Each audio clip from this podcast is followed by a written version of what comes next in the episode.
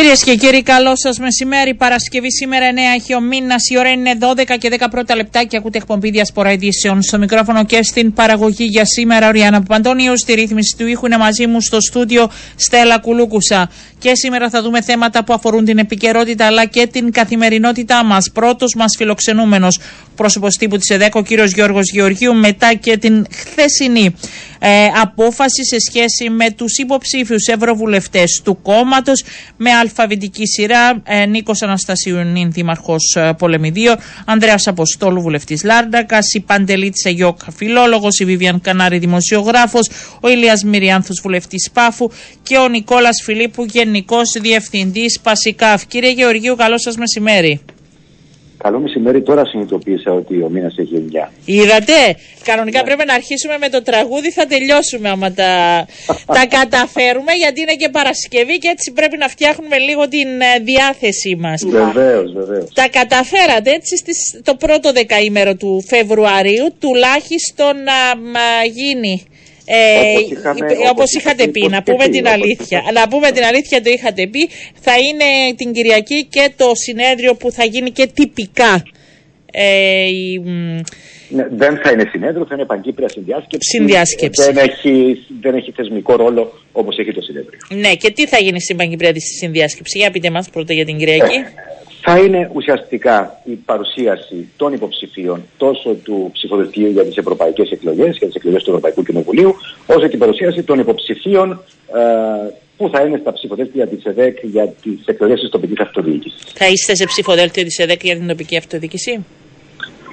Θα είμαι, ναι. Πού θα είστε, πείτε μας. Στο Στρόβολο, θα είστε υποψήφιος δημοτικός σύμβουλος στο Δήμο Στροβόλου. Πείτε μου λίγο για τους υποψήφιους ευρωβουλευτές σας, γιατί υπήρχε η ανάγκη, αν θέλετε, εγώ βλέποντας έτσι τα ονόματα, να μπουν οι δύο βουλευτές του κόμματος εντός του ψηφοδελτίου για την Ευρωβουλή. Ξέρετε, λίγο ξενίζει ίσως το γεγονός ότι γίνεται αυτό όχι από τους συγκεκριμένους ή από την ΕΔΕΚ. Γενικότερα ακούω αυτό. Γιατί ένας βουλευτής να μπει στην κούρσα της Ευρωβουλής? Τώρα δεν είστε εσείς ο ειδικός, αλλά το τι συζητούσατε γι' αυτό. Κοιτάξτε, αν ήμουν από την άλλη πλευρά του μικροφόνου θα μπορούσα να πω πάρα πολλά. Από την από εδώ πλευρά του μικροφόνου θα πω αυτά που εμείς είχαμε θέσει ενώπιον μας ως πολιτικό γραφείο και είναι η αλήθεια. Την αλήθεια θα πω δηλαδή. Με το ψηφοδέλτιο αυτό εξισορροπούμε την ιστορία της ΕΔΕΚ με τους υποψήφιους που είναι κομματικά μέλη, κομματικά ενεργοί, έντονα κομματικά αναμειγμένοι και οι δύο βουλευτές μας. Ο Ηλίας Μυριάνθους με μακρά πορεία στην ΕΔΕΚ, να μην το ξεχνάμε αυτό. Ο Ανδρέας Αποστόλου προσφάτως, αλλά με βαθιές ρίζες και αυτός και στην πολιτική και κοινωνική δράση. Ο Νίκος Αναστασίου, στέλεχος από τα εξαιρετικά επιτυχημένος δήμαρχος των Πολεμιδίων και πρόεδρος της Επαρχιακής Επιτροπής της ΕΔΕΚ στη Λεμεσό. Έχουμε λοιπόν τη διάσταση της κομματικής μας ιστορίας, που είναι αυτό η περηφάνεια για αυτή, και έχουμε και τη διάσταση της ελπίδας. Ναι, θα πάμε σε ελπίδα, αλλά δεν μου απαντάτε γιατί έπρεπε σε αυτή της ιστορίας να μπουν οι βουλευτές σας. Εξέφρασαν ήδη την επιθυμία. Είναι η αρχή του κόμματος. Πώς καταλήξατε? Η Κεντρική Επιτροπή της 8ης Οκτωβρίου αποφάσισε πως όλα τα στελέχη του πολιτικού γραφείου και της Κεντρικής Επιτροπής βεβαίως, αλλά μιλάω βεβαίως πιο στενά για το πολιτικό γραφείο που είναι η ανώτατη ηγεσία, έθεσαν τον εαυτό τους στη διάθεση του κόμματος. Και από εκεί και πέρα εξεφράστηκε το ενδιαφέρον από όλους όσοι θα ήθελαν να συμπεριληφθούν στη διαδικασία για να μπορέσουν να διεκδικήσουν μια θέση στο ψηφοδέλτιο της ΕΔΕΚ. Γι' αυτό και είχαμε 15 άτομα στον κατάλογο και στην πορεία ξεκαθάρισαν αυτά τα άτομα. Είχαμε και μια διαδικασία χθες, γιατί ήταν περισσότερα τα άτομα από τον αριθμό τον αριθμό του ψηφοδελτίου. Είχατε εσωτερικές κόντρες, έτσι λίγη ένταση για το μέχρι να καταλήξετε στους 6. Δεν θα σας... Εντάξει, δεν είναι 100, άμα είναι 15 και θα πάμε στους 6, σημαίνει ότι μπορεί. Να σας πω, εγώ καταλαβαίνω και το λέω ευθέως. Πάντα μετά από μια εκλογική αναμέτρηση, που δεν μπορεί να υπάρξει ισοπαλία, κατά κύριο λόγο, Λοιπόν, κάποιος θα έχει κερδίσει και κάποιος δεν θα έχει κερδίσει. Ναι. Κάποιος θα επιλεγεί. Οι χαμένοι λοιπόν έχαμε αντιδράσεις. Λοιπόν, δεν θα τους πω χαμένους, δεν είναι χαμένοι. Αυτοί που δεν θα είναι στο ψηφοδέλτιο. Ναι, να προσέχουμε τις λέξεις. Βέβαια. Εντάξει, τις λέω εγώ, δεν τις λέτε εσείς, για πείτε μου. Αυτοί που μπήκαν στη διαδικασία της ψηφοφορίας είχαν δηλώσει εξ αρχής πως θα στηρίξουν την οποιαδήποτε απόφαση και δήλωσαν εκ νέου μετά το αποτέλεσμα πως θα στηρίξουν την οποιαδήποτε επιλογή. Τόση σύμπνοια και τόση αγάπη, ναι. Βεβαίως, μου λέτε αν εκείνος που δεν έχει επιλογή, εκείνοι που δεν έχουν επιλογή ένιωσαν μια πικρή γεύση, φυσικότατα. Δεν είναι καθόλου αφύσικο, ανθρώπινο είναι, όπου υπάρχουν διαδικασίες και δεν πετυχαίνεις αυτό που θέλεις να πετύχεις, νιώθεις μια πικρία, αλλά αυτός ο βαθμός πικρίας δεν είναι ικανός να επηρεάσει τον τρόπο με τον οποίο θα πάμε στις εκλογές. Μάλιστα. Και το λέω ευθέως, ξεκάθαρα και το υπογράφω γιατί ήμουν παρόν σε όλη τη διαδικασία. Πείτε μου και για το νέο. Το νέο. Θα ξεκινήσουμε από τις γυναίκες του ψηφοδελτίου γιατί χωρίς να υπάρχει υποχρέωση. Εντάξει, η κυρία Αγιόκα δεν είναι και νέα. Είναι στην πολιτική, ήταν και πρόεδρος, αν θυμάμαι καλά, της γυναικείας οργάνωσης της Αλληλεγγύης. Είχε βάλει και υποψήφια βουλευτής παλαιότερα, έτσι. Νέα είναι, νεαρότατη. Α, ηλικιακά λέμε. Εντάξει. Έχει τις εμπειρίες στην πολιτική και αυτό είναι πολύ ενθαρρυντικό και ικανοποιητικό. Μάλιστα. Λοιπόν, η κυρία Αγιόκα με μια θητεία στη γυναική οργάνωση της Αλληλεγγύης και αργότερα στο κίνημα των κυνηγών, με έντονη δράση και η ίδια σε κοινωνικό επίπεδο και σε εθνικό επίπεδο. Λοιπόν, είναι μια παρουσία η οποία θεωρώ ότι μπορεί να δώσει τη μάχη με πραγματικά θετικά αποτελέσματα. Η συνάδελφός μας η Βίβιαν Κανάρη, την οποία γνωρίζουμε αρκετά χρόνια όλοι, είναι επίσης ένας άνθρωπος ολοκληρωμένος. Δεν τη λέτε νέα αυτή και θα σας ακούσει και θα σας φτιάξει καλά. Αρκετά χρόνια τη γνωρίζετε. Επειδή δουλέψαμε μαζί από τότε που ήταν... Ναι, εντάξει, θα σας φτιάξει καλά κύριε Βίβιαν Καλάρη. Και η Βίβιαν νεότατη είναι. Κοιτάξτε, εδώ λέω ότι είμαι εγώ νέος.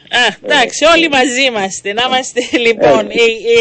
Πώς αυτό ένας δημοσιογράφος, δεν ξέρω, η κυρία Βίβιαν Κανάρη είχε σχέση με πώς ήρθε αυτή η εικόνα για την...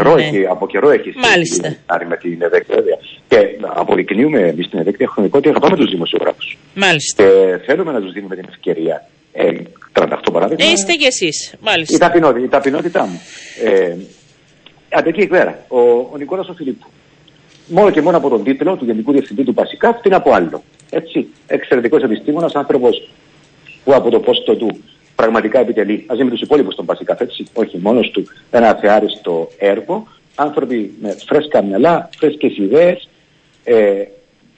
θα αναμειχθούν με την ιστορία της ΕΔΕΚ και θέλω να πιστεύω ότι θα δώσουμε τη μάχη. Είναι αντιπροσωπευτικό, πιστεύετε, αυτό το ψηφοδέλτιο για την ΕΔΕΚ. Ωραία. Είναι, κυρία Παπαντονίου. Μπορεί να δώσει λοιπόν τη μάχη που είναι δύσκολη, αν λάβουμε υπόψη. Βλέπουμε τι δημοσκοπήσεις. Ήρθαν και νέες. Προχθές είχαμε μία. Θα έχουμε και την Κυριακή, να σας πω, να περιμένετε στην εφημερίδα Καθημερινή μια νέα δημοσκόπηση. Πώς βλέπετε τα πράγματα? Δεν μπορείτε να μου δείξετε από τώρα, έτσι. Όχι, αλλά υπάρχει ήδη μια δημοσκόπηση που τρέχει και νομίζω δεν θα αποκλίνουν πολύ μια δημοσκόπηση από την άλλη. Βλέπουμε τις δημοσκοπήσεις. Είδαμε και σε παλαιότερες εκλογικές αναμετρήσεις δημοσκοπήσεις. Λαμβάνουμε υπόψη. Κοιτάξτε, ο επιστήμονας, ο δημοσκόπος και όλοι αυτοί που κάνουν τις δημοσκοπήσεις κάνουν τη δουλειά τους, θεωρώ εγώ, σε πολύ μεγάλο ποσοστό, πολύ σωστά. Και αν υπάρχουν κάποια ζητήματα που προκύπτουν, είναι λόγω καταστάσεων και όχι λόγω του τρόπου που κάνουν τη δουλειά τους οι δημοσκοποί. Φυσικά κοιτάζουμε τις δημοσκοπήσεις. Υπάρχει ένα ζήτημα με την ΕΔΕΚ και το έχουμε μελετήσει κάποιες φορές, έχουμε βγάλει κάποια συμπεράσματα, ότι στις δημοσκοπήσεις είναι χαμένοι. Πράγμα που διαψεύδεται ευτυχώς πανηγυρικά στο αποτέλεσμα των εκλογών. Να σας πω απλώς ότι στις προηγούμενες ευρωεκλογές, από ό,τι μου λέγανε και κάποιοι που ήταν εδώ τότε, ένα μήνα πριν τις εκλογές, δείχνανε την ΕΔΕΚ 1%. Ένα. Λοιπόν, οπότε με.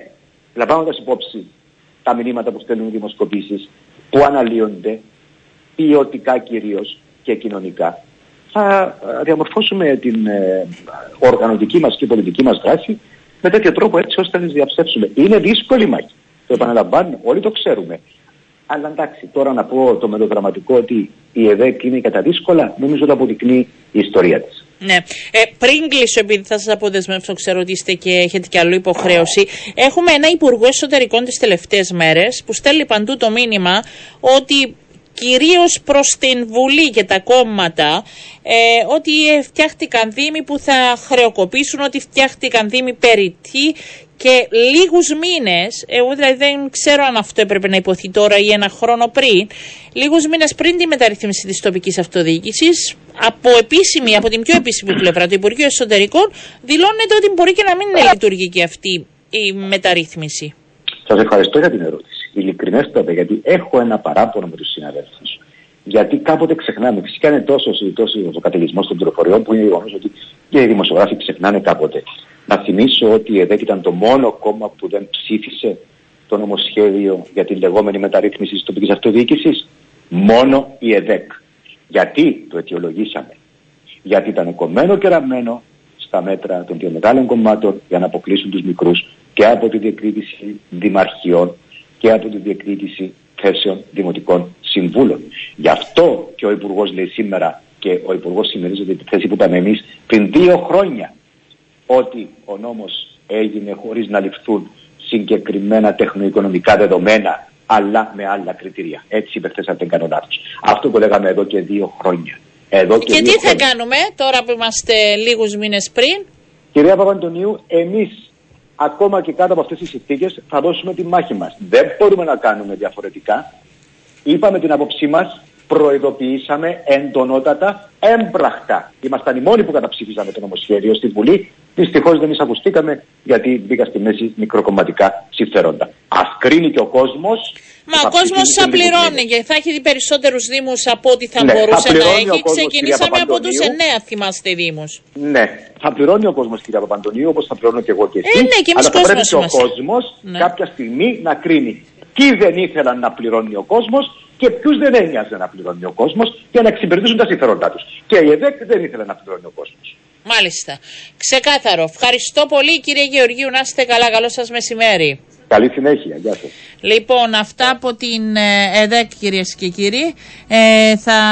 Πριν πάμε στον επόμενο μας φιλοξενούμενο, να σας πω ότι την Κυριακή είναι η ΕΔΕΚ, επειδή θα κλείσω το πολιτικό κομμάτι σήμερα, και αύριο συνεδριάζει στο πολιτικό γραφείο του Δημοκρατικού Συναγερμού για τους 6 πλέον, για να καταρτιστεί το δικό του ευρωψηφοδέλτιο. 2 θέσεις ήδη πάνε, είναι ξεκάθαρες, είναι στην κυρία Χριστιάνα Ξενοφώντος και στην κυρία Ελένη Σταύρου, την είναι ευρωβουλεύτρια. Για τις άλλες 4 θέσεις, 7 υποψήφοι θα διεκδικήσουν.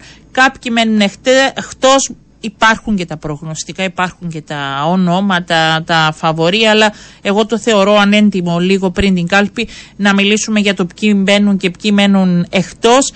Αύριο πολιτικό γραφείο αρχίζει στις 11, θα περιμένουν να αρχίσει, γιατί 10 η ώρα υπολογίζουν να καταφτάσει, θα περιμένουν και τον κύριο Λουκά Φορλά από τις Βρυξέλλες, γι' αυτό αργεί και θα πάει στις 11. Θα είναι η ομιλία της κυρίας Αννίτας Δημητρίου στις 11, μια ενωτική σύμφωνα με την πληροφόρησή μου ομιλία. Στη συνέχεια θα δοθεί περίπου ένα 5 λεπτό στον κάθε υποψήφιο για να παρουσιάσει, αν θέλετε, και τον εαυτό του, την υποψηφιότητά του, τους λόγους για τους οποίους διεκδικεί, και στην πορεία θα στηθούν κάλπες γύρω στις 12.30 για την εκλογή των 4 ουσιαστικά από τους 7 που θα πλαισιώνουν το ευρωψηφοδέλτιο μαζί με τις 2 κυρίες. Γύρω στις 2.30 θα κλείσουν οι κάλπες, δεν είναι και πολλοί, περίπου 100 και κάτι θα ψηφίσουν, λείπουν και κάποιοι, είναι στο εξωτερικό, και θα γίνει καταμέτρηση επιτόπου, μάλιστα και αν θέλουν οι υποψήφοι ευρωβουλευτές μπορούν να βρίσκονται εκεί στην καταμέτρηση, και θα ανακοινωθούν πλέον αυτοί που θα ενταχθούν στο ψηφοδέλτιο. Γίνονται μάχες και από αυτή την διαδικασία, πιστέψτε με, ο Δημοκρατικός Συναγερμός σύμφωνα τώρα με τις δημοσιογραφικές πληροφορίες θα βγει επίσης λαβωμένος. Θα τα δούμε από Δευτέρας, απλά σας λέω τη διαδικασία.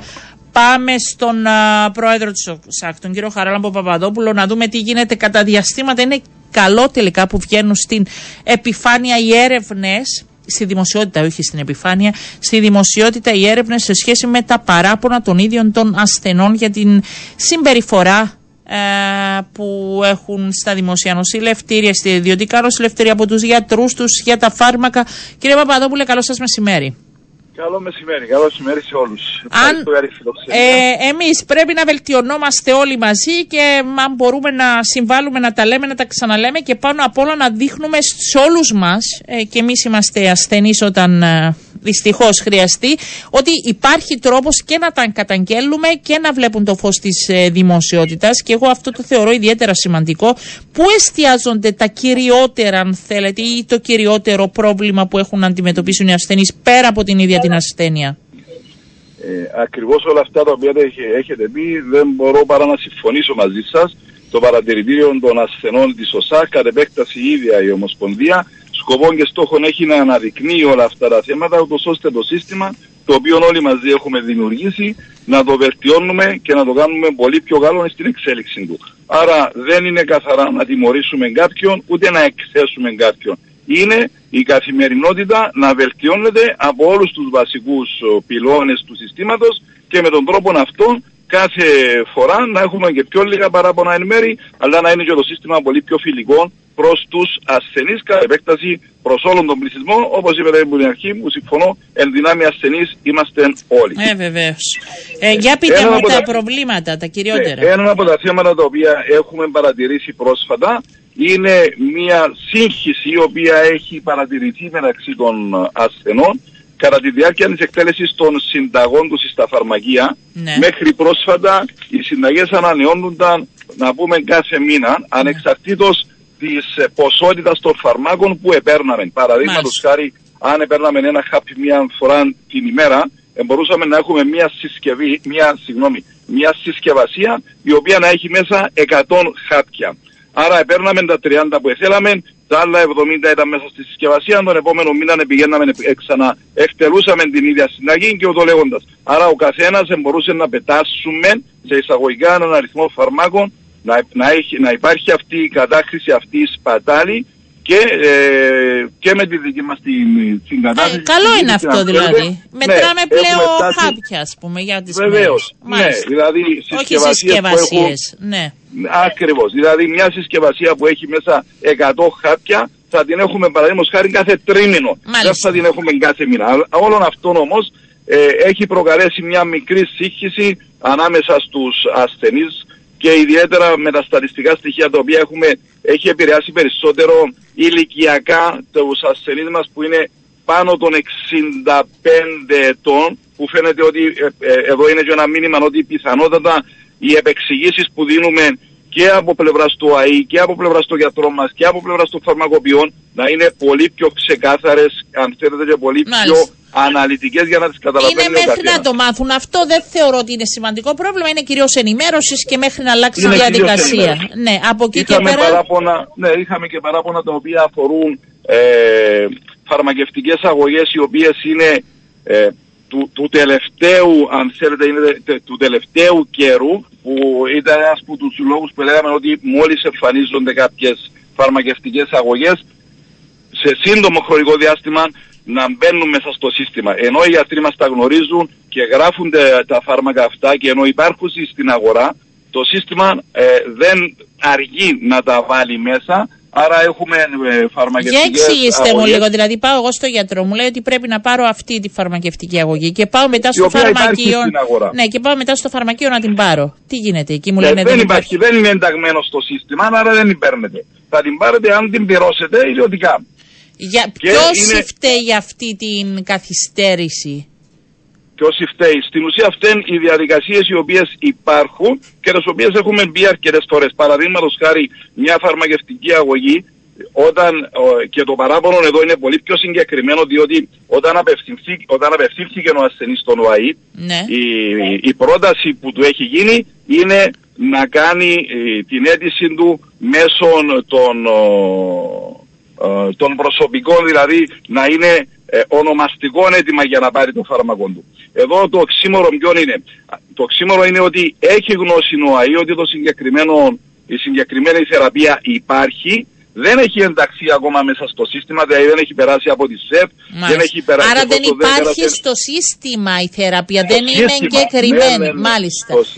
Ο γιατρός, ο προσωπικός που τη γράφει δεν το ξέρει αυτό, δεν υπάρχει εναλλακτική λύση. Ναι, το γνωρίζει, με την προϋπόθεση ότι θα πάει ο ασθενής να κάνει το αίτημα του στα προσωπικά. Άρα πρέπει να βοηθήσουν λίγο και οι προσωπικοί ασθενείς. Ότι σε αυτό το φάρμακο που φαντάζομαι είναι για λίγους, θα πρέπει να γίνει αυτή. Ξέρετε, καμιά φορά μας αφήνουν και λίγο εκτός και δεν μας λένε, δεν μας καθοδηγούν. Υπάρχουν και γιατροί βέβαια που καθοδηγούν πάρα πολύ ορθά και τα ανακαλύπτεις στην πορεία εσύ ως ασθενής. Εδώ είναι που είπαμε πολλές φορές ότι η καθολικότητα είναι πολύ σημαντική στο σύστημα για να μπορούμε όλοι μας να είμαστε σωστοί. Ναι. Και εμείς σαν ασθενείς που στο τέλος της ημέρας όλα πάνω μας καταλήγουν. Δηλαδή αν είμαστε σωστά ενημερωμένοι, κέρδος και όφελος του συστήματος αλλά και εμάς. Αν ο γιατρός μας βοηθήσει να κατανοήσουμε ακριβώς ποια θα είναι η κίνηση μέσα στο σύστημα, πρέπει, διότι οι γιατροί, έτσι για να γνωρίζουμε όλοι, είναι άμεσα ενημερωμένοι από το σύστημα. Τα ξέρουν αυτά.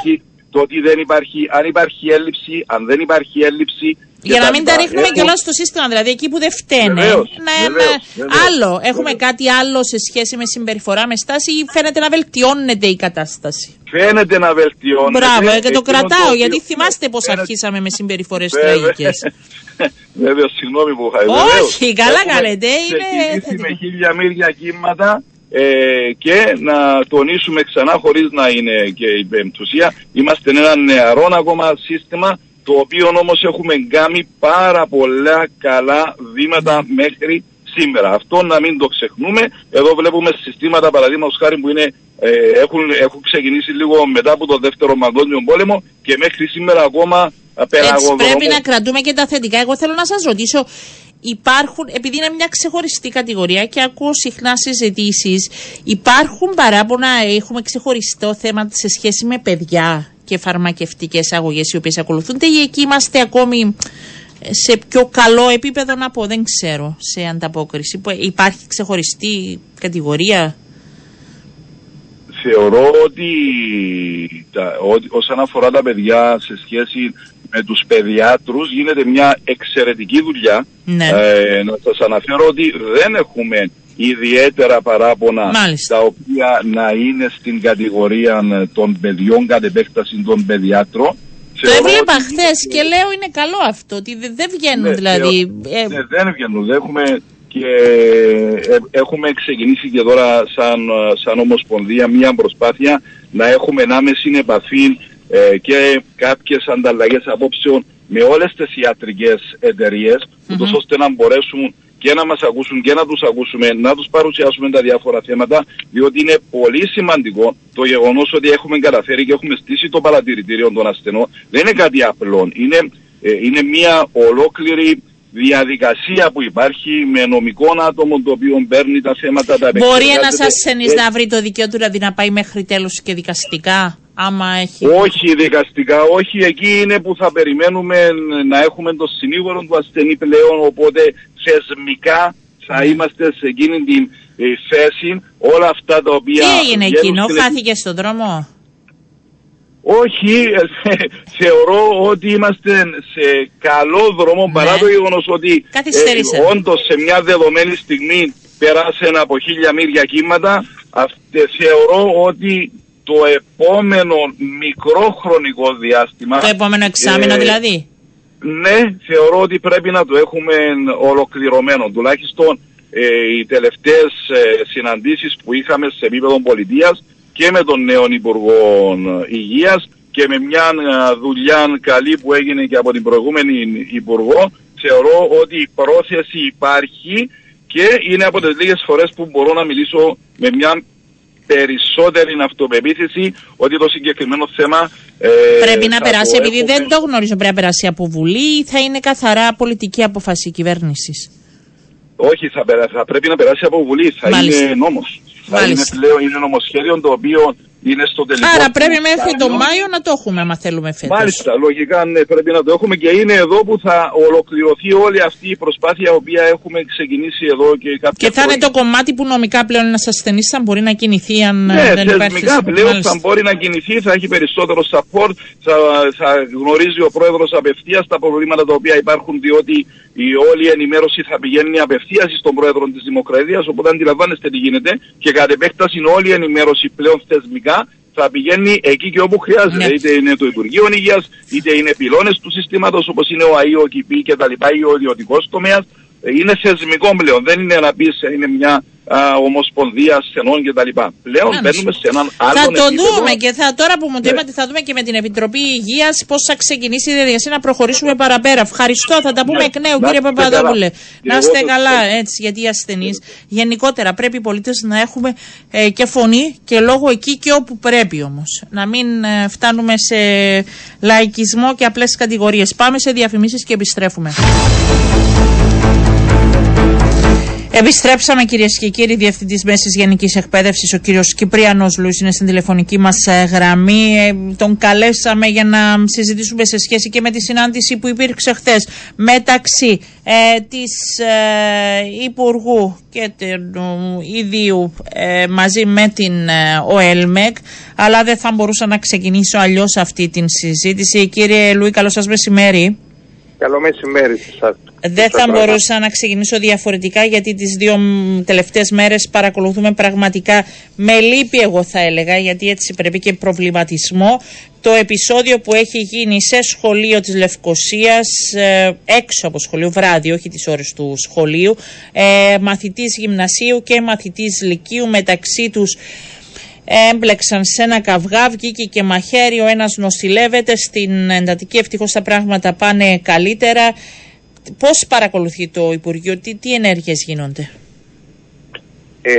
Για το συγκεκριμένο συμβάν ανταποκριθήκαμε ανάμεσα. Είναι τραγικό πράγματι το γεγονός αυτό της μαχαιροφορίας. Συμβαίνει σπάνια και όχι τακτικά στους σχολικούς χώρους. Δεν είναι στους σχολικούς χώρους που έγινε αυτό και είναι εκτός σχολικού ωραρίου. Οφείλω να πω ότι μέσα στις σχολικές μονάδες υπάρχει σε μεγάλο βαθμό ασφάλεια και συστηματική επιτήρηση, ενθάρρυνση και καθοδήγηση των παιδιών από τους εκπαιδευμένους εκπαιδευτικούς μας. Εμείς μόλις πληροφορηθήκαμε το γεγονός αυτό, ενεργήσαμε ανάμεσα για να δούμε την κατάσταση του παιδιού, τρέξαμε στο Μακάριο νοσοκομείο όπου είχε υποβληθεί σε εγχείρηση. Ευτυχώς, όπως προείπατε και εσείς, το τραύμα δεν είναι τέτοιο που να πλήξει τα ζωτικά όργανα. Όμως, δηλαδή. Κατά τύχη. Όμως είναι στην ουσία είμαστε σε μεγάλο προβληματισμό ως προς τη συμπεριφορά κατηγορίας εφήβων, οι οποίοι προβαίνουν για να επιλύσουν διάφορες, δεν ξεγνωρίζουμε το είδος των διαφορών που είχαν, για να επιλύσουν τις όποιες διαφορές υπήρχαν μεταξύ τους. Όμως εδώ προκύπτει και ο γονεϊκός ρόλος και η έγνοια που πρέπει να έχουν πέρα από τους εκπαιδευτικούς οι γονείς των παιδιών και ο τρόπος με τον οποίο θα πρέπει να φροντίζουν για το πού βρίσκονται τα παιδιά τους και τι κάνουν. Υπάρχει στήριξη και ως προς τον μαθητή που έβγαλε το μαχαίρι? Δεν είναι θέμα να μάθουμε ή να τον κατηγορήσουμε. Πρέπει να υπάρξει και εκεί στήριξη. Υπάρχει.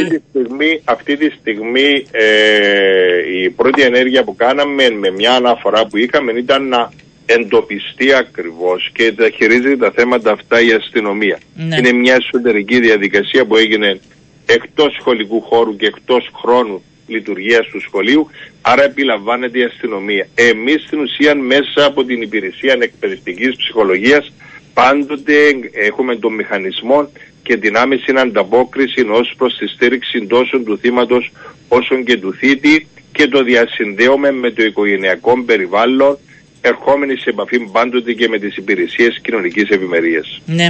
Ξέρετε, χθες ένα από τα θέματα, αν δεν κάνω λάθος, της συζήτησης, φαντάζομαι ήταν και η υλοποίηση των μέτρων που είχαν εξαγγελθεί σε σχέση και με την βία και την ενδοσχολική κυρίως, αλλά και τη στάση των μαθητών μετά τα πολλά επεισόδια που είδαμε τα τελευταία χρόνια.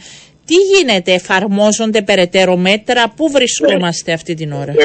Έχουμε όσον αφορά την αντιμετώπιση της μαθητικής παραβατικότητας, έχουμε το θέμα της φρούρησης, όπου υπάρχει φρούρηση σε όλα τα λύκεια σε πρωινό χρόνο.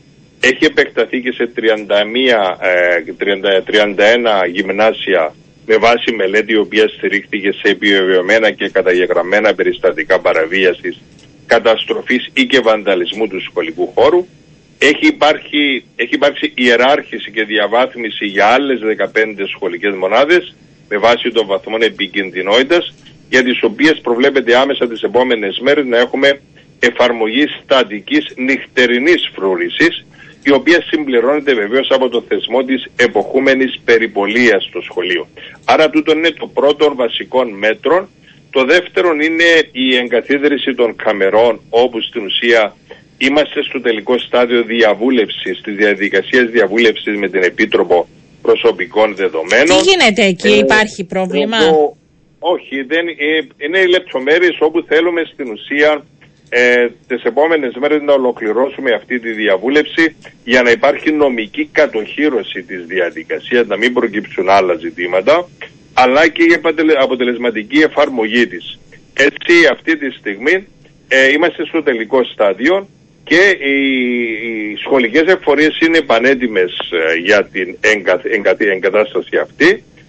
Τέλος, οφείλω να πω ότι ως τρίτο μέτρο εφαρμόζουμε με απόφαση του και έγκριση του Υπουργικού Συμβουλίου λίγα συντόμως ένα εναλλακτικό πρόγραμμα μάθησης για τα παιδιά τα οποία παρουσιάζουν ακραία παραβατική συμπεριφορά, και αυτή η επιλογή των αυτών των ατόμων θα γίνει βάσει συγκεκριμένων κριτηρίων. Η μελέτη η οποία αυτή τη στιγμή γίνεται, είναι στο στάδιο του νομοτεχνικού ελέγχου των επιμέρους παρατηρήσεων, άρα θα έχουμε εφαρμογή άμεση και αυτό θα διευκολύνει πάρα πολύ τη λειτουργικότητα των σχολικών μονάδων. Θα έχουμε δηλαδή εφαρμογή πριν το κλείσιμο της φετινής σχολικής χρονιάς ή του χρόνου? Νομίζω ότι μέχρι τον Απρίλιο θα έχουμε ολοκληρώσει το κομμάτι αυτό.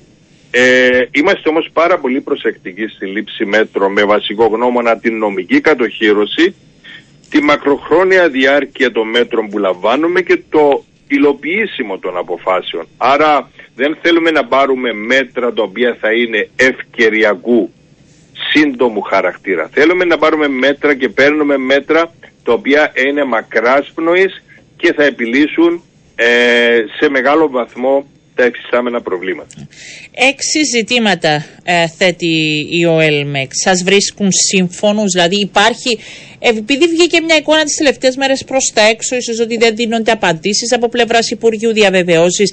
Υπάρχουν διαφωνίες ως προς το Υπουργείο? Να πω αμέσως, τα θέματα αυτά δεν είναι καινούρια, είναι παλιότερα, έχουν συζητηθεί επανειλημμένα.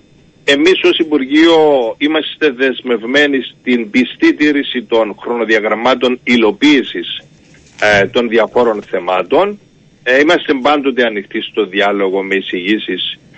Δεν αφορά μόνο την ΟΕΛΜΕΚ για τα θέματα αυτά που τέθηκαν, αφορά και άλλους εμπλεκόμενους φορείς. Άρα είναι αποφάσεις που σταθμίζονται με πληθώρα παραγόντων. Και μπορούμε, αν θέλετε, έναν από τα θέματα. Ναι, βεβαίως. Ας πούμε η ύλη. Ένα από τα θέματα είναι η ύλη, πότε θα αποφασιστεί για τις εξετάσεις. Η ύλη αυτή τη στιγμή, αυτό που λέγεται η ύλη που είναι μέρος των εξετάσεων, ήδη αυτή τη στιγμή έχει προσδιοριστεί, συμφωνήθηκε το πρόγραμμα των εξετάσεων γυμνασίου, λυκείου, πανκυπρίων εξετάσεων και θα ανακοινωθεί τις επόμενες 2-3 μέρες. Προσδιορίσαμε ότι θα έχουμε και κάποια ανανέωση των θεματοθετών. Προσδιορίστηκε το εύρος αυτού που λέγεται ύλη, το οποίο θα ανακοινωθεί με ακρίβεια πριν, την τελευταία εβδομάδα πριν το Πάσχα. Προσδιορίσαμε επίσης τη δομή των δειγματικών δοκιμίων και επίσης επαναβεβαιώσαμε ότι η διάρκεια εξέτασης των γνωστικών αντικειμένων θα είναι η ίδια με πέρσι. Μιλάμε ακριβώς για τις εξετάσεις Ιουνίου. Ναι. Άρα αυτό το πράγμα έχει ολοκληρωθεί, έχει συμφωνηθεί, δεν υπάρχει κανένα ζήτημα περαιτέρω ανακοίνησης. Ωραία, το επόμενο. Το άλλο θέμα το οποίο έχει προσδιοριστεί είναι όσον αφορά την εγκατάσταση των κλιματιστικών, επιβεβαιώσαμε ότι υπάρχει τριετές χρονοδιάγραμμα για την εγκατάσταση από το 24 μέχρι το 27. Το Υπουργείο Παιδείας βρίσκεται σε συνεργασία με το Γενικό Λογιστήριο. Ετοιμάζει συμφωνία πλαίσιο διάρκειας 3 ετών, βάσει της οποίας θα προσφέρεται η αυτόματη καταγκύρωση προσφορών για άμεση υλοποίηση. Επειδή υπήρχε μια καθυστέρηση εδώ, είναι θέμα να βρεθούν τα κονδύλια, τα ποσά, πώς, γιατί... Ξέρετε, είναι καινούριο το θέμα. Κλιματιστικά δεν είχε να αποφασίσει κανείς μέχρι τώρα. Για πρώτη φορά αποφασίζεται και θα διευκολύνει πάρα πολύ την διαδικασία. Οφείλω να πω ότι άμεσα έγινε κατανομή και προτεραιοποίηση για τα πρώτα 50 σχολεία που εφαρμόζονται άμεσα. Θα έχουν φέτος το καλοκαίρι, δηλαδή το καλοκαίρι του 24 θα έχουν τα πρώτα 50. Μάλιστα. Έγινε τα πρώτα 50, είναι ακριβώς. Και στις 3 διευθύνσεις, και στη μέση γενική και στη μέση τεχνική και στη δημοτική εκπαίδευση. Παράλληλα, εκτός από την εγκατάσταση των κλιματιστικών, εφαρμόζεται το πρόγραμμα θερμικής άνεσης, όπως επίσης προβλέπεται να τοποθετηθούν, όπως έχω πει, στην τριετία, τόσο για τα γυμνάσια, τα λύκεια, τα νηπιαγωγεία, τις τεχνικές και τα δημοτικά. Άρα υπάρχει πλήρης προγραμματισμός, υπάρχει εξοικονόμηση πόρων σταθμισμένη και αυτό το πράγμα είναι θέμα συστηματικής παρακολούθησης για την υλοποίηση. Τώρα, ναι, πείτε μου.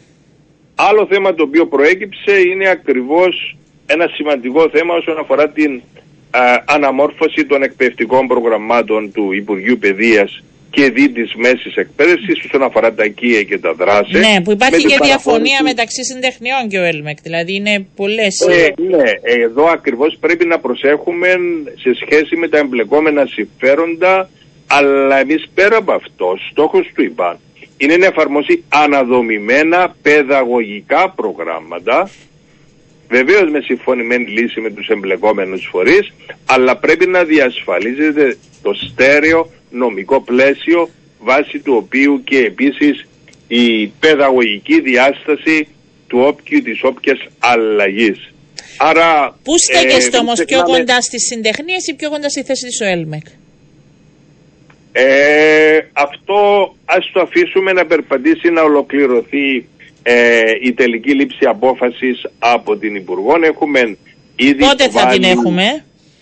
Τον Απρίλιο ολοκληρώνεται και αυτή η διαδικασία, η οποία στην ουσία, μην ξεχνάμε ότι το Υπουργείο Παιδείας έχει καταργήσει το καθεστώς αγοράς εργασίας και μετατρέπει ακριβώς αυτούς τους εργαζόμενους με συμβάσεις μισθωτής εργασίας. Άρα ο κύριος στόχος μας εδώ είναι η προσφορά προγραμμάτων που να εξυπηρετούν πρότιστα των μαθητών και να μετασχηματίσει υφιστάμενες δομές του Υπουργείου Παιδείας και να τις εντάξει και να διασυνδέσει των πρωινών και των απογευματινών χρόνων. Κλείσατε εκ νέου ραντεβού με την ΟΕΛΜΕΚ?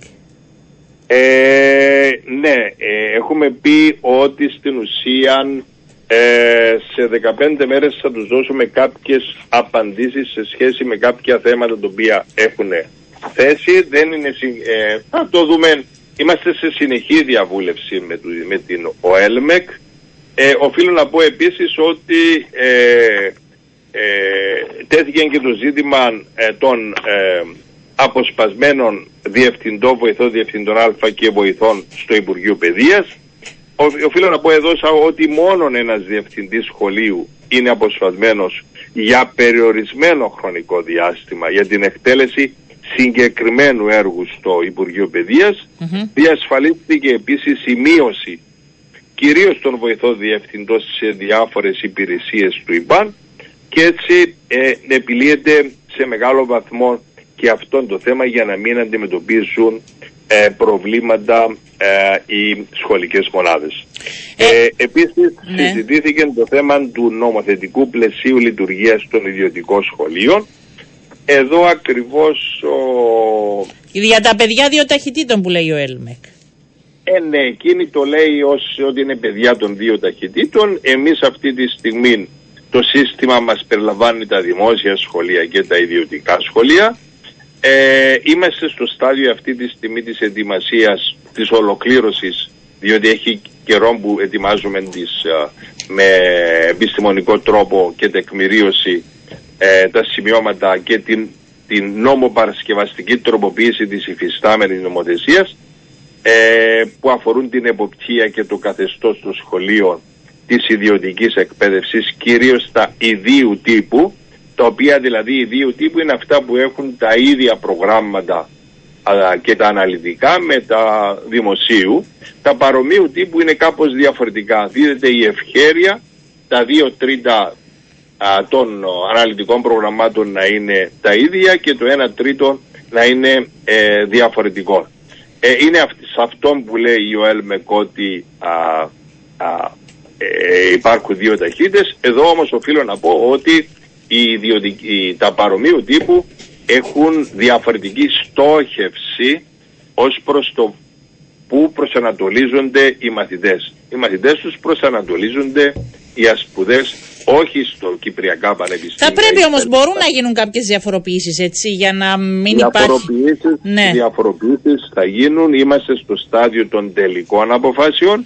Έγιναν οι αναγκαίες διαβουλεύσεις με όλους τους εμπλεκόμενους φορείς, τόσο με τους ιδιοκτήτες των ιδιωτικών σχολείων και τους συνδέσμους τους, όσον και με την ΟΕΛΜΕΚ. Άρα έχουν καταγραφεί οι θέσεις, έχει γίνει η μελέτη αυτή που σας έχω πει, η οποία υποβάλλεται στη Γενική Διευθύντρια. Η Γενική Διευθύντρια μετά τη μελέτη τη δική της, η οποία θα κρατήσει ένα μικρό χρονικό διάστημα, θα υπάρξει η διαβούλευση της Υπουργού, της Γενικής Διευθύντριας και της Διεύθυνσης της Μέσης Εκπαίδευσης για την τελική κατάληξη. Άρα έχει πολλή δουλειά να γίνει. Θέλω να κλείσω με μια ερώτηση, επειδή υπουργός φέτος...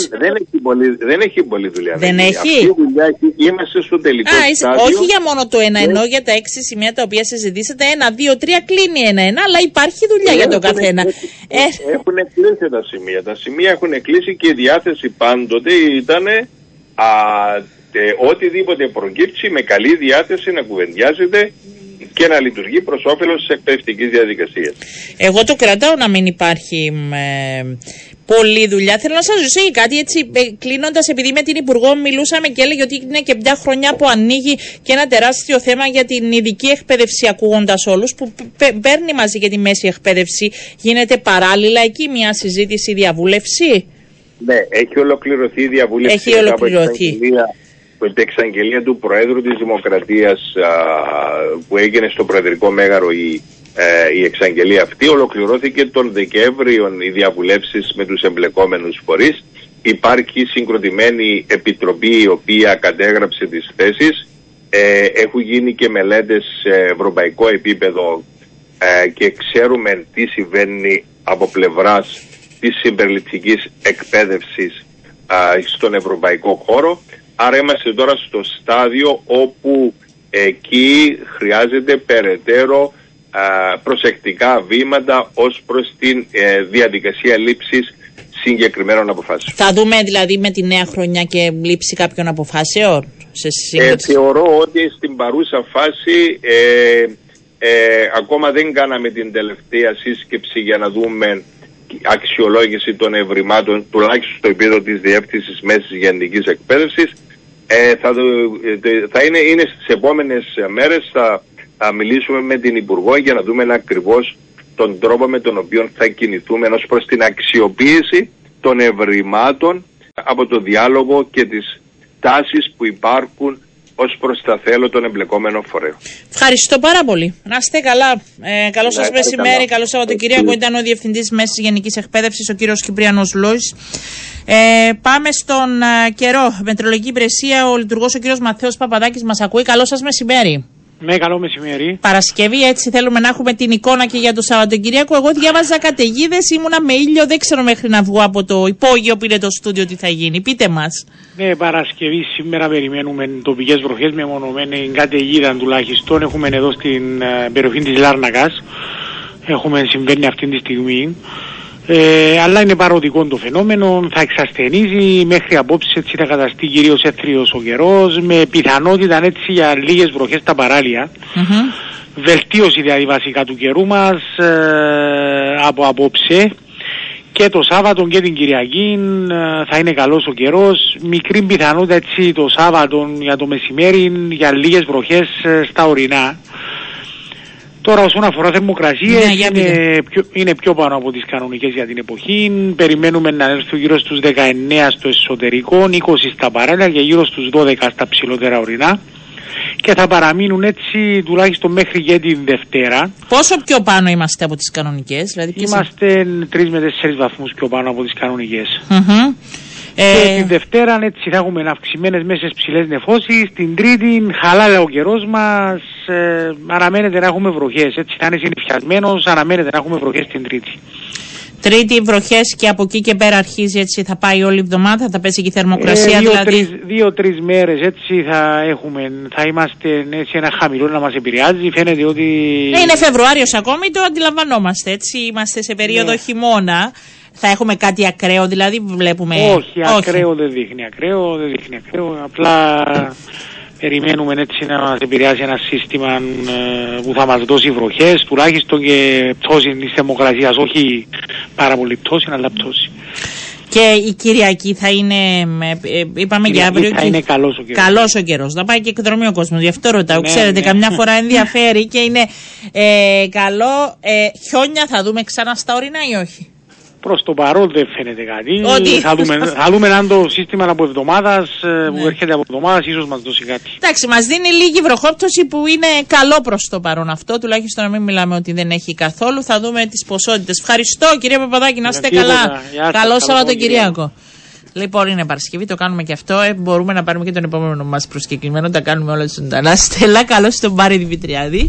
Γεια σου, Ριάννα, καλό μεσημέρι. Είναι Παρασκευή και η Παρασκευή θέλει τον πολιτισμό της και η εκπομπή μας. Και έχουμε. Τι έχουμε σήμερα? Σήμερα έχουμε δύο φιλοξενούμενους. Θα μιλήσουμε για δύο εκδηλώσεις. Σιγά σιγά θα τις κάνουμε και τρεις, άμα θέλεις. Όσες θέλουμε και μπορούμε να δίνουμε επιλογές στον κόσμο και την διαφορετικότητα. Και θα κάνουμε αρχή μέχρι να συνδεθούμε με τον προσκεκλημένο μας. Με μία εκθεσή. Εκθεσή καστική είναι Θανάσης Λάλας στην Αλφα ΙΑΡΤ Καλερή, στη Λευκοσία. Σύμφωνα με το τελευταίο τύπου που έχει σταλεί, η Αλφα ΙΑΡΤ Καλερή παρουσιάζει την τελευταία καστική πρόταση του Ελλαδίτη καλλιτέχνη Θανάση Λάλα με ονομασία Μια βόλτα του μυαλού με την ψυχή. Μ' αρέσει αυτός. Μου το στείλες και το διάβασα. Ναι. Λέω, είμαι πολύ, θα ρωτήσω τώρα. Ναι. Μόλις επικοινωνήσουμε, εντάξει. Η έκθεση εγκαινιάζεται σήμερα, να πούμε, απόψε. Και δεν είναι ο κύριος Λάλλας εδώ? Είναι, θα μας μιλήσει από την Καλερή, ναι. Από την Καλερή θα μας μιλήσει. Δεν μένει μόνιμα εδώ, προφανώς. Όχι, αντιλαμβανόμαστε, είναι μια φιλοξενία του καλλιτέχνη εδώ και βρίσκεται στην Κύπρο. Βρίσκεστε στην Κύπρο, κύριε Λάλα, καλό σας μεσημέρι. Καλό μεσημέρι, χαίρομαι πάρα πολύ. Καλό μεσημέρι. Και εμείς, ξέρετε, παρουσιάζοντας με τον καλό συνάδελφο τον Πάρη που μου έστειλε έτσι τη θεματολογία της εβδομάδας, ήθελα απλά να ρωτήσω μια βόλτα του μυαλού με την ψυχή. Μ' άρεσε πάρα πολύ αυτός ο τίτλος. Πείτε μου λίγο για αυτή την ιδέα. Ευχαριστώ. Είναι γενικά, θέλετε να σας μιλήσω για τον τίτλο, για την έκθεση? Θα μιλήσουμε και για την έκθεση, αλλά πώς σας βγήκε αυτό για την έκθεση θα μιλήσουμε, εννοείται. Εγώ πιστεύω πια ότι η τέχνη δεν είναι απλώς και μόνο μια ιστορία του μυαλού. Είναι μια ιστορία που το μυαλό βγαίνει βόλτα με την ψυχή. Δηλαδή ουσιαστικά απευθύνεται στις αισθήσεις και γι' αυτό κιόλας χρησιμοποιώ με έναν τελείως διαφορετικό τρόπο το χρώμα. Ουσιαστικά το μυαλό έχει πολύ μεγάλη ανάγκη να είναι σε απόλυτη σχέση με τις αισθήσεις, δηλαδή με το συναίσθημα του ανθρώπου, για να μπορέσει απευθείας ένα έργο τέχνης να οδηγηθεί εκεί που ακριβώς θα θέλαμε, δηλαδή σε αυτή τη λύτρωση. Είναι ένας τρόπος να υπάρχει μια ισορροπία ανάμεσα σε αυτόν τον εγκεφαλισμό που διακρίνει την εποχή και το συναίσθημα το οποίο σιγά σιγά απουσιάζει, αποσύρεται, ενώ στην πραγματικότητα είναι κυρίαρχο στοιχείο για τον άνθρωπο. Χωρίς το συναίσθημα δεν μπορούμε να πάμε στα βαθύτερα της ύπαρξής μας, σε αυτό το οποίο θα μπορούσε κάποιος να πει ότι καλούμεθα να ανακαλύψουμε. Κύριε Λαλά, καλό μεσημέρι και καλησπέρα και από μένα. Τι θα έχει την ευκαιρία να δει το κοινό στην εκθέση, έτσι, ζωγραφικές και γλυπτά, αν έχω καταλάβει σωστά? Ναι, είναι μια σειρά από... είναι μια εικαστική προσέγγιση με διαφορετικά υλικά μιας θεματολογίας που έχει πάντα να κάνει με αυτό το οποίο λίγο πριν σας περιέγραψα μέσω του τίτλου. Χρησιμοποιώ πολλά και διαφορετικά υλικά αυτή τη φορά. Σκοπός μου είναι να δημιουργηθεί μια γιορτή χαράς, δηλαδή μπαίνοντας ο άλλος μέσα να μπορέσει ό,τι ακριβώς μας φυλακίζει στο μυαλό και δεν μας επιτρέπει να χαρούμε, να απολαύσουμε, να σπάσει αυτό το δεσμό και να ζήσει έστω και για λίγα λεπτά αυτή την αποθέωση της χαράς που μπορεί να είναι ένα κομμάτι αυτής της δύσκολης περίοδου που ζούμε και το οποίο απουσιάζει και θα μας κάνει να νιώσουμε καλύτερα. Νομίζω ότι αυτός είναι άλλωστε ο ρόλος της τέχνης, να διευρύνει την πραγματικότητά μας και να την κάνει να έχει άλλα όρια, άλλα περιθώρια, έτσι ώστε να μπορούμε να περιέχουμε μέσα στην πραγματικότητά μας και πράγματα τα οποία έχουμε χάσει. Τη σχέση μας με τους ανθρώπους, τη σχέση μας με τους φίλους μας, τη σχέση μας με την φύση. Είναι δηλαδή έργα τα οποία μέσω του χρώματος και του σχεδίου προσπαθούν να διεισδύσουν λίγο πιο βαθιά σε αυτό που λέμε συναισθηματικός κόσμος. Πάντως εσείς, εκτός να γνωρίζω, πριν καταλήξετε να ασχολείστε έτσι πιο σχολαστικά με την τέχνη, κάνετε και άλλα πράγματα στη ζωή σας. Βέβαια, έτσι και εγώ, δηλαδή ουσιαστικά η κύρια δουλειά μου ήταν που ήμουν interviewer για πολλά χρόνια. Δημοσιογράφος. Δημιουργούσα κόνσεπτ, ναι. Βεβαίως, και δημιουργούσα κόνσεπτ περιοδικών και εφημερίδων. Άρα συνάδελφος. Εντάξει. Πολύ μακριά νομίζω είμαστε εμείς από τον κύριο Λάλα, αλλά εντάξει, χαρά μας και τιμή μας. Να σας ρωτήσω, πώς βλέπετε μέσα σε όλο αυτό που περιγράψατε που ζούμε σήμερα, πώς ανταποκρίνεται το κοινό σε αυτές τις προσπάθειες, πώς αγκαλιάζει? Είναι ένα μικρό συγκεκριμένο κοινό που πάει στις εκθέσεις ή μπορεί πλέον να ανοίξει? Πείτε μου. Δεν νομίζω ότι είναι μικρό το κοινό. Νομίζω ότι το κοινό, όπως και το αναγνωστικό κοινό, ως συνήθως μας βολεύει πάρα πολύ να λέμε ότι αυτό θέλει το κοινό και να εννοούμε ένα μεγαλύτερο κοινό το τι θέλει. Ας πούμε, κανένας δεν ξέρει τι θέλει το κοινό. Το κοινό θέλει καλά πράγματα. Θέλει τη συγκίνηση. Θέλει να μπορεί το μυαλό του να σκεφτεί και να το βοηθήσει να δώσει απαντήσεις στα ερωτήματα. Εγώ κάνω την ίδια δουλειά που κάνω εικαστικά, την έκανα και δημοσιογραφικά. Δηλαδή, αυτό που με διέφερε δημοσιογραφικά δεν ήταν απλώς και μόνο να κλέψω μια είδηση ή να βρω μια είδηση να πω. Ήθελα ο τρόπος με τον οποίο θα έλεγα την είδηση να είναι ένας τρόπος με τον οποίο θα συγκινιόντουσαν οι άνθρωποι για να πάνε παρακάτω. Το ίδιο πράγμα λέω και για τις συνεντεύξεις. Έχουμε φτάσει σε ένα σημείο να λέει κάποιος ότι έκανα μια συνέντευξη του Ρόμπερτ Ντε Νίρο και να σταματάει εκεί η συζήτηση. Η συζήτηση δεν σταματάει όμως εκεί. Η πραγματική συζήτηση συνεχίζεται λέγοντας τι είπε ο Ρόμπερτ Ντε Νίρο σε αυτή τη συνέντευξη. Δηλαδή δεν έχει τόσο σημασία να συναντήσουμε έναν άνθρωπο. Σημασία έχει τι θα πούμε με αυτόν τον άνθρωπο. Τι θα μας πει αυτός ο άνθρωπος. Έτσι είναι λοιπόν και στην τέχνη. Δεν έχει σημασία να δω ένα έργο. Σημασία έχει τι θα μου πει το έργο αυτό. Πόσο μπορεί βλέποντάς το να μου δημιουργήσει συναισθήματα τα οποία είχα σχεδόν ξεχασμένα και δεν υπήρχαν μέσα στη ζωή μου. Εγώ το μεγαλύτερο κομπλιμά που έχω πάρει σε σχέση με τη ζωγραφική που κάνω είναι μια κυρία που με βρήκε τυχαία μια φορά στην πλατεία Κολονακία και μου είπε: έχω ένα έργο σας. Και της είπα: χαίρομαι πάρα πολύ. Μου λέει: μπορώ να σας ευχαριστήσω, αλλά το έργο σας το έχω βάλει σε μια θέση που δεν θα σας ικανοποιούσε πάρα πολύ μέσα στο σπίτι μου. Και ρώτησα: τι εννοείτε, για πέστε μου, πού έχετε βάλει? Το έχω βάλει στην κουζίνα μου. Λέω: στην κουζίνα, πολύ ενδιαφέρον. Πολύ ωραίο, ναι. Ξέρετε γιατί το έχω.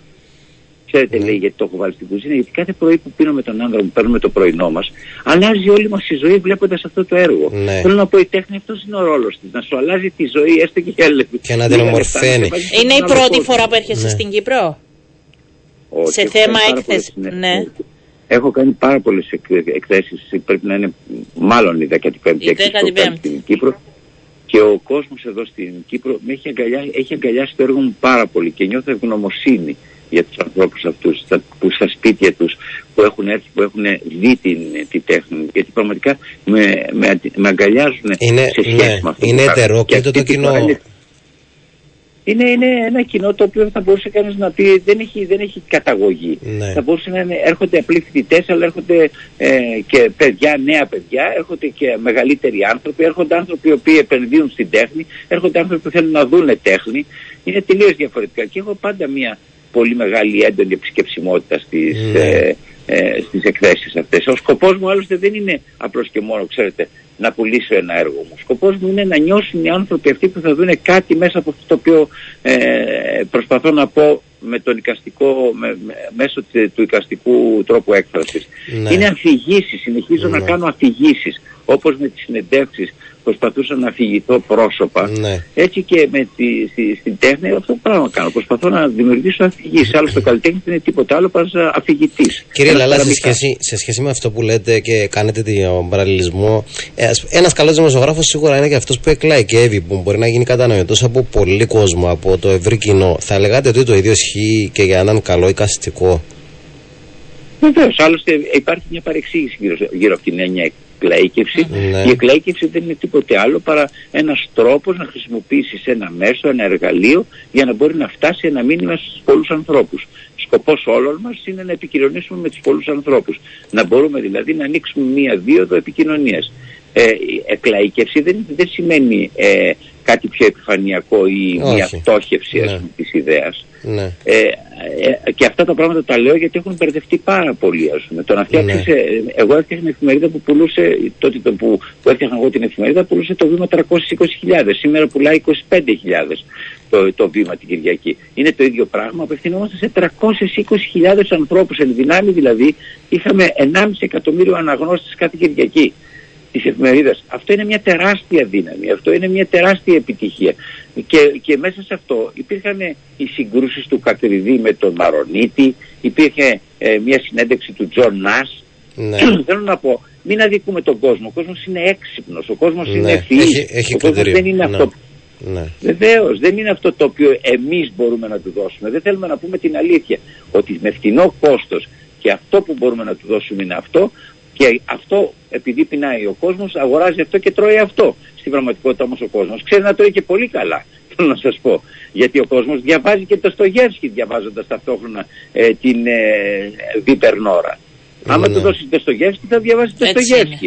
Ο Στογεύσκι ήταν ένας λαϊκός συγγραφέας. Ναι. Ήταν ένας συγγραφέας ο οποίος έγραφε στις εφημερίδες. Και πέραν οι άνθρωποι τις εφημερίδες και διαβάζαν κάθε μέρα τη συνέχεια του Αδελφή Καραμαζό. Θέλω να πω, δεν είναι το. Κρυβόμαστε καμιά φορά ότι ο κόσμος θέλει αυτό για την εύκολη λύση, ενώ δεν είναι έτσι ο κόσμος. Δεν είναι καθόλου έτσι. Ναι. Σας διαβεβαιώ, εγώ ολοκληρώνω περίπου 40 χρόνια σε αυτή τη δουλειά τη δημοσιογραφική. Ναι. Ο κόσμος δεν είναι καθόλου έτσι. Ο κόσμος ξέρει πάρα πολύ καλά τι συμβαίνει γύρω του και θέλει να διαβάσει όσο το δυνατόν πιο καλά πράγματα γύρω από αυτό το οποίο συμβαίνει γύρω του. Αν εμείς δίνουμε λιγότερο καλά πράγματα, είναι δικό μας θέμα και δεν είναι του κόσμου το θέμα. Να ρωτήσω μέχρι πότε, δηλαδή τα εγγένεια είναι σήμερα στις 7 είναι η ώρα. Σήμερα, ναι.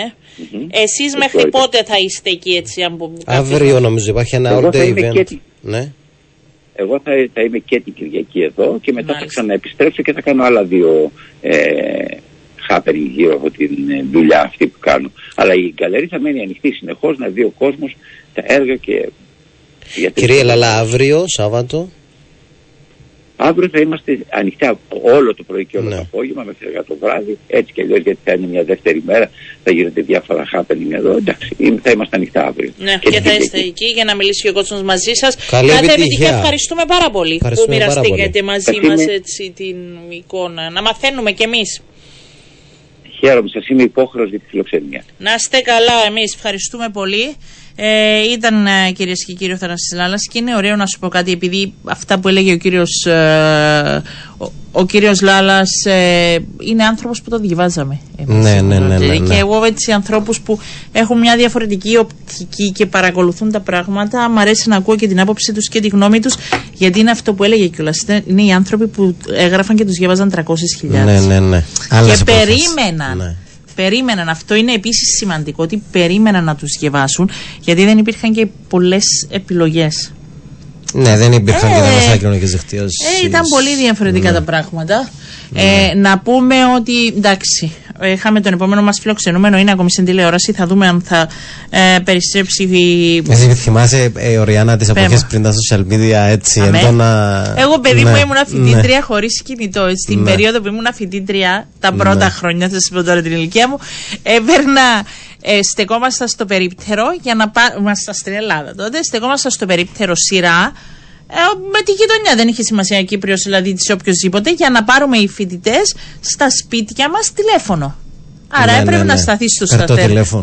Ούτε ήταν καρτοτηλέφωνο, αλλά άμα ήταν μακριά το καρτοτηλέφωνο από την περιοχή που έμενες, υπήρχαν στα περίπτερα. Οι περίπτεράδες ήταν οι καλύτεροι μας φίλοι. Και υπήρχαν στα περίπτερα λοιπόν εκεί και πήγαινες. έπαιρνες τηλέφωνο, ναι, μιλούσες και μετά πλήρωνες. Mm-hmm. Είμαι και αυτή. Είμαι και αυτής της εποχής. Εντάξει, ήταν διαφορετικά, να σου πω κάτι. Εγώ δεν μ' αρέσει και τώρα. Ναι. Γιατί πάντα υπάρχει ο τρόπος. Ναι. Να υπάρχει και η διάθεση και να μαθαίνεις. Σωστό. Και από κάθε μέσο που υπάρχει να παίρνεις τα καλύτερα. Σωστό. Δηλαδή τώρα τα παιδιά μας είναι, εντάξει, έχουν πολλά περισσότερα ερεθίσματα. Είναι πολύ πιο έξυπνα παιδιά, τους λέω. Ναι. Δηλαδή δεν πρέπει μόνο να βλέπουμε τα αρνητικά. Ναι. Τεχνοφοβία κλπ. Ναι.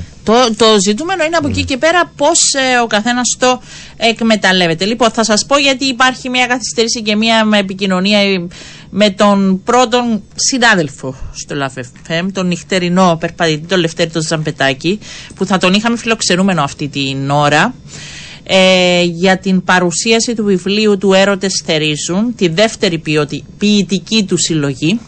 Είναι τη Δευτέρα, θέλω να σας πω, στην αίθουσα Καστελιώτισσα στις 7 το απόγευμα. Είναι όμορφο. Πρώτον, να τον γνωρίσετε από κοντά. Εγώ θέλω να πω ότι όταν τον γνωρίσεις από κοντά μπορεί να σου μεταφέρει όλο αυτό το συναίσθημα και την αγάπη, τον έρωτα που βγαίνει μέσα από τα ποίηματά του. Λοιπόν, τον παίρνουμε, τελείωσε. Και νομίζω έτσι είναι μια καλή ευκαιρία για όσους θέλουν. Σήμερα μιλάμε για, για έκθεση, για ποιήση, γιατί είναι όμορφο να φεύγουμε και λίγο μόνο από το θέατρο, έτσι, για τις παραστάσεις, τις αγαπάμε. Είναι όπως τον αθλητισμό, που το κύριο είναι το ποδόσφαιρο. Και κάνουμε γύρω-γύρω, ενώ καμιά φορά είναι καλά τα πράγματα για να πάμε και παραπέρα. Έλα, τον έχουμε τώρα. Τα είπα όλα πριν από σένα. Λευτέρη Τζαμπετάκη, καλό σου μεσημέρι. Καλό μεσημέρι. Καλό μεσημέρι, καλό μεσημέρι. Εμείς είμαστε καλά. Τους έλεγα, παιδιά, έχει κολλήσει η σύνδεση. Έβλεπα απέναντι σου και στη φίλη μου την Κάτια στον Αλφα. Λέω μέχρι να γίνει καλή η σύνδεση. Είπα ότι όταν είναι πρώτον καλός ραδιοφωνικός συνάδελφος παραγωγός στο LAFFM με τις νύχτες μας να τις κάνει πιο όμορφες. Εγώ στο λέω ότι νυχτερινό περίπατο κάνω μαζί σου. Ηθοποιός, τον είδαμε στην τηλεόραση, στον κινηματογράφο, με μια δεύτερη ποιητική συλλογή, «Οι έρωτες θερίζουν». Και εγώ γι' αυτό τον τίτλο είπα, όταν το γνωρίσετε από κοντά και είναι ευκαιρία να πάτε στην Κατστελιώτισσα τη Δευτέρα στις 7 το βράδυ, μπορείς να μεταφέρεις, νομίζω, μέσα από τη διάθεσή σου αυτόν τον τίτλο, Δευτέρη. Πώς ήρθε αυτός ο τίτλος, πες μας. Καταρχήν, έχω μεγάλη αδυναμία και αγάπη στα ρήματα, και το ρήμα θερίζω είναι πολύ δυνατό, και το πήρα λίγο, ξέρεις, τον τίτλο αυτό μπορείς να τον δεις με δύο έννοιες. Δηλαδή μπορεί να είναι γιατί σε άφησες στάχη ένας έρωτας ξερό και σε θέρισε, αλλά απ' την άλλη είναι και η ώρα που βγάζεις το σιτάρι και θα το κάνεις κάτι μετά αυτό. Mm-hmm. Οπότε μπορεί να είναι, ξέρεις, θάνατος, αλλά να είναι και αναγέννηση κάτι καινούριου, κάτι άλλου, διαφορετικού. Παραπέμπει πάντως και σε ένα σύμφωνα, κυρία Τζαμπετάκη, καλησπέρα και από μένα. Καλησπέρα, τι είπατε. Παραπέμπησε και σε σύμφωνα η λέξη θερίζουν. Ναι, ότι έρχεται ο έρωτας και μένα και τα παίρνει όλα μαζί, ναι, του έρωτας. Ναι, βέβαια. Εμείς αυτό θέλουμε, εμείς αυτό κρατάμε. Μα σίγουρα, και ξέρετε, αυτό είναι το φοβερό με την ποιήση. Μία μόνο λέξη μπορεί να δώσει κάποιος ερμηνείες δικές του και μπορεί να ταξιδέψει αλλιώς το συναισθημά του και να το πάει να το παραπέμψει σε άλλα πράγματα. Είναι πράγματι ωραία. Η ποιήση είναι καθολική και δεν είναι μόνο αυτό που γράφω εγώ. Εγώ απλά ξυπνάω το συναίσθημα του αναγνώστη και από εκεί και πέρα παίρνεις το ποίημα, γιατί έχει φύγει από μένα, και το κάνεις ό,τι θες. Φαίνεται μετά τις ψυχής μου κύματα, το πρώτο βραβείο κοινού στην κατηγορία σύγχρονη ελληνική ποιήση, έτσι, έχει κερδίσει το πρώτο βιβλίο. Πάμε στο δεύτερο, θα έχουμε και συνέχεια. Φαίνεται η ποιήση να είναι κάτι πιο κοντά σε σένα, κάτι το οποίο μπορείς να εκφραστείς μέσα από αυτήν. Με ρωτάνε κατά καιρούς και από τον εκδοτικό μου οίκο, γιατί αν θα έγραφα κάτι διαφορετικό. Ναι. Η ποιήση μου βγαίνει λίγο αβίαστα, γιατί πάντα ο λόγος μου, ακόμα και στην ανοιχτή story μας, σε ένα διήγημα, έχω ποιητικό λόγο, έτσι, μου βγαίνει κάπως, δεν ξέρω, λόγω ρομαντισμού που έχω από την οικογένεια, συναισθηματισμού. Είναι κάτι που μου αρέσει πολύ και έχω μεγαλώσει και γαλυπηθεί με την ποιήση, γι' αυτό και με την ποιήση. Όμως αν έχω μια πολύ ωραία που θεωρώ ότι αξίζει να υποθεί, γιατί και αυτές οι ιστορίες εδώ μες στην ποιήση είναι δικές μου ιστορίες, αλλά και σε ένα μυθιστόρημα ή σε ένα διήγημα νομίζω ότι μπορεί να το τολμήσω. Για την ώρα όμως ήταν πολλά πράγματα που έπρεπε να βγουν και να εκδηλωθούν, επειδή γράφω καθημερινά μέσα σε ένα ποίημα πολύ εύκολα, μέσα σε μια σελίδα μπορώ να συλλάβω και να εγκλωβίσω μια ολόκληρη κατάσταση, μια ολόκληρη ομάδα. Γι' αυτό. Και θα έρθει στην Κύπρο και ο κόσμος μπορεί να σε δει και από κοντά και να μιλήσει μαζί σου για να πάρει το βιβλίο σου. Θα είναι και ωραία παρέα τη Δευτέρα. Δευτέρα στις 7. Για πιες μας την παρέα. Παρουσιάζει και συντονίζει η δημοσιογράφος Αντιγόνης Σολομωνίδου Τρουσιώτη, προλογίζει η δημοσιογράφος και συγγραφέας Ελένη Ξένου. Και ποιήματα θα απαγγείλουν οι καταξιωμένοι ηθοποιοί Βαρνάβας Κυριαζής και Χριστίνα Πολύ. Πολύ όμορφη παρέα. Και ακριβώς το πάτε πολύ ωραία. Είναι πολύ ωραία παρέα. Είναι αγαπημένοι άνθρωποι που εκτιμώ, θαυμάζω πάρα πολύ και με τους οποίους έχω τύχει να συνεργαστώ και να συναντηθούμε στη ζωή και εκτιμούμε ένας τον άλλον βαθιά. Υπάρχει αγάπη και θα είναι πάρα πολύ ωραία και θα είναι μια υπέροχη βραδιά. Είστε όλοι προσκεκλημένοι. Αυτή η Δευτέρα, 12 Φεβρουαρίου, στις 7. Κλείνοντας, πες μας αγαπημένους σου στίχους. Εντάξει, έχω έναν στίχο που είναι μέσα, ναι, που λέει τρεις λέξεις σήμερα σχεδές.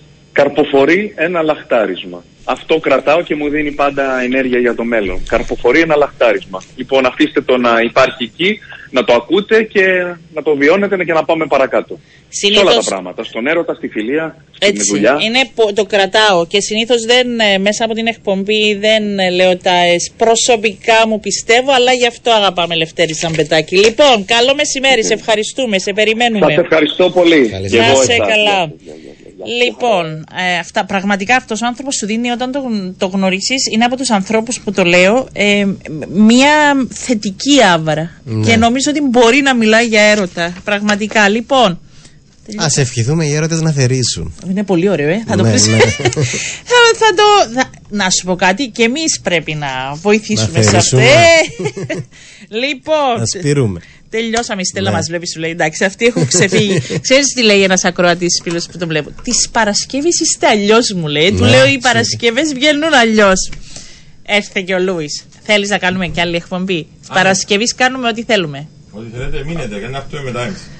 Η αθλητική τους σας αγαπάμε και δεν χάνετε τίποτα χρόνο. Είμαστε έτοιμοι να σας παραδώσουμε. Να είστε καλά, όμορφο Σαββατοκύριακο. Πάρη, σε ευχαριστώ. Θα τα πούμε εκ νέου την επόμενη Παρασκευή. Και εσείς, κυρίες και κύριοι, να έχετε πολύ όμορφο Σαββατοκύριακο. Δίνουμε ραντεβού Δευτέρα στις 12:10. Να είστε καλά.